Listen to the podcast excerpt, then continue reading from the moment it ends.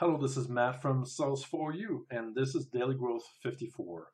I'm going to talk about the combination of Asana and Kanban. Asana is a wonderful project management tool that allows you to manage the to-dos of your team and collaborate with your team on projects. Kanban is a method for managing product creation with a focus on continual delivery. It's a very simple method. We're going to cover it in a minute. If you're not familiar with Asana, it's a little bit familiar to Trello. It's basically a list of to-dos that you can organize in sections. You can assign each task to somebody. You can assign levels of priorities, color code. You can comment on these tasks. You can have conversations. You can put a deadline on a task. It has a free version, which has most of the features that you're going to need.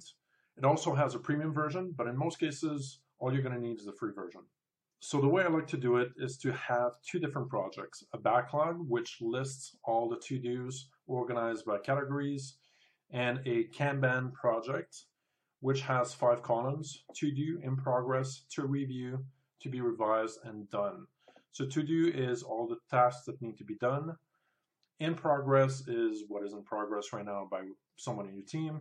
To review is the task that you want to approve, let's say, before you're going to deliver to your client to be revised is a task that your team has done or someone has done, but there's a problem with it and you reviewed it and they need to fix something about it. So you put it as to be revised and your team is going to have another look at it.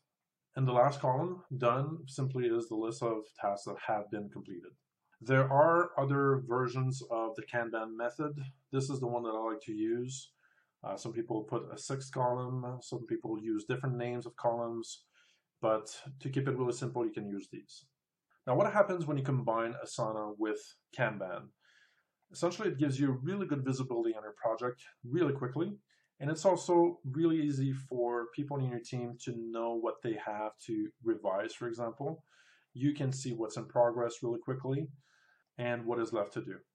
All you have to do to assign a task in the Kanban and move it from column to column is go in the task details and click the plus here to add another project. Select your Kanban project, and then by default it goes to the to-do column, and then you can change the status here. Or you can take it in the Kanban project and move it around directly from column to column. I've been using Asana and Kanban for several months now. I think it's a wonderful methodology. It really simplifies the work, it improves collaboration and communication with the clients, and I highly recommend it. So that's it for now. I'll talk to you soon. Cheers.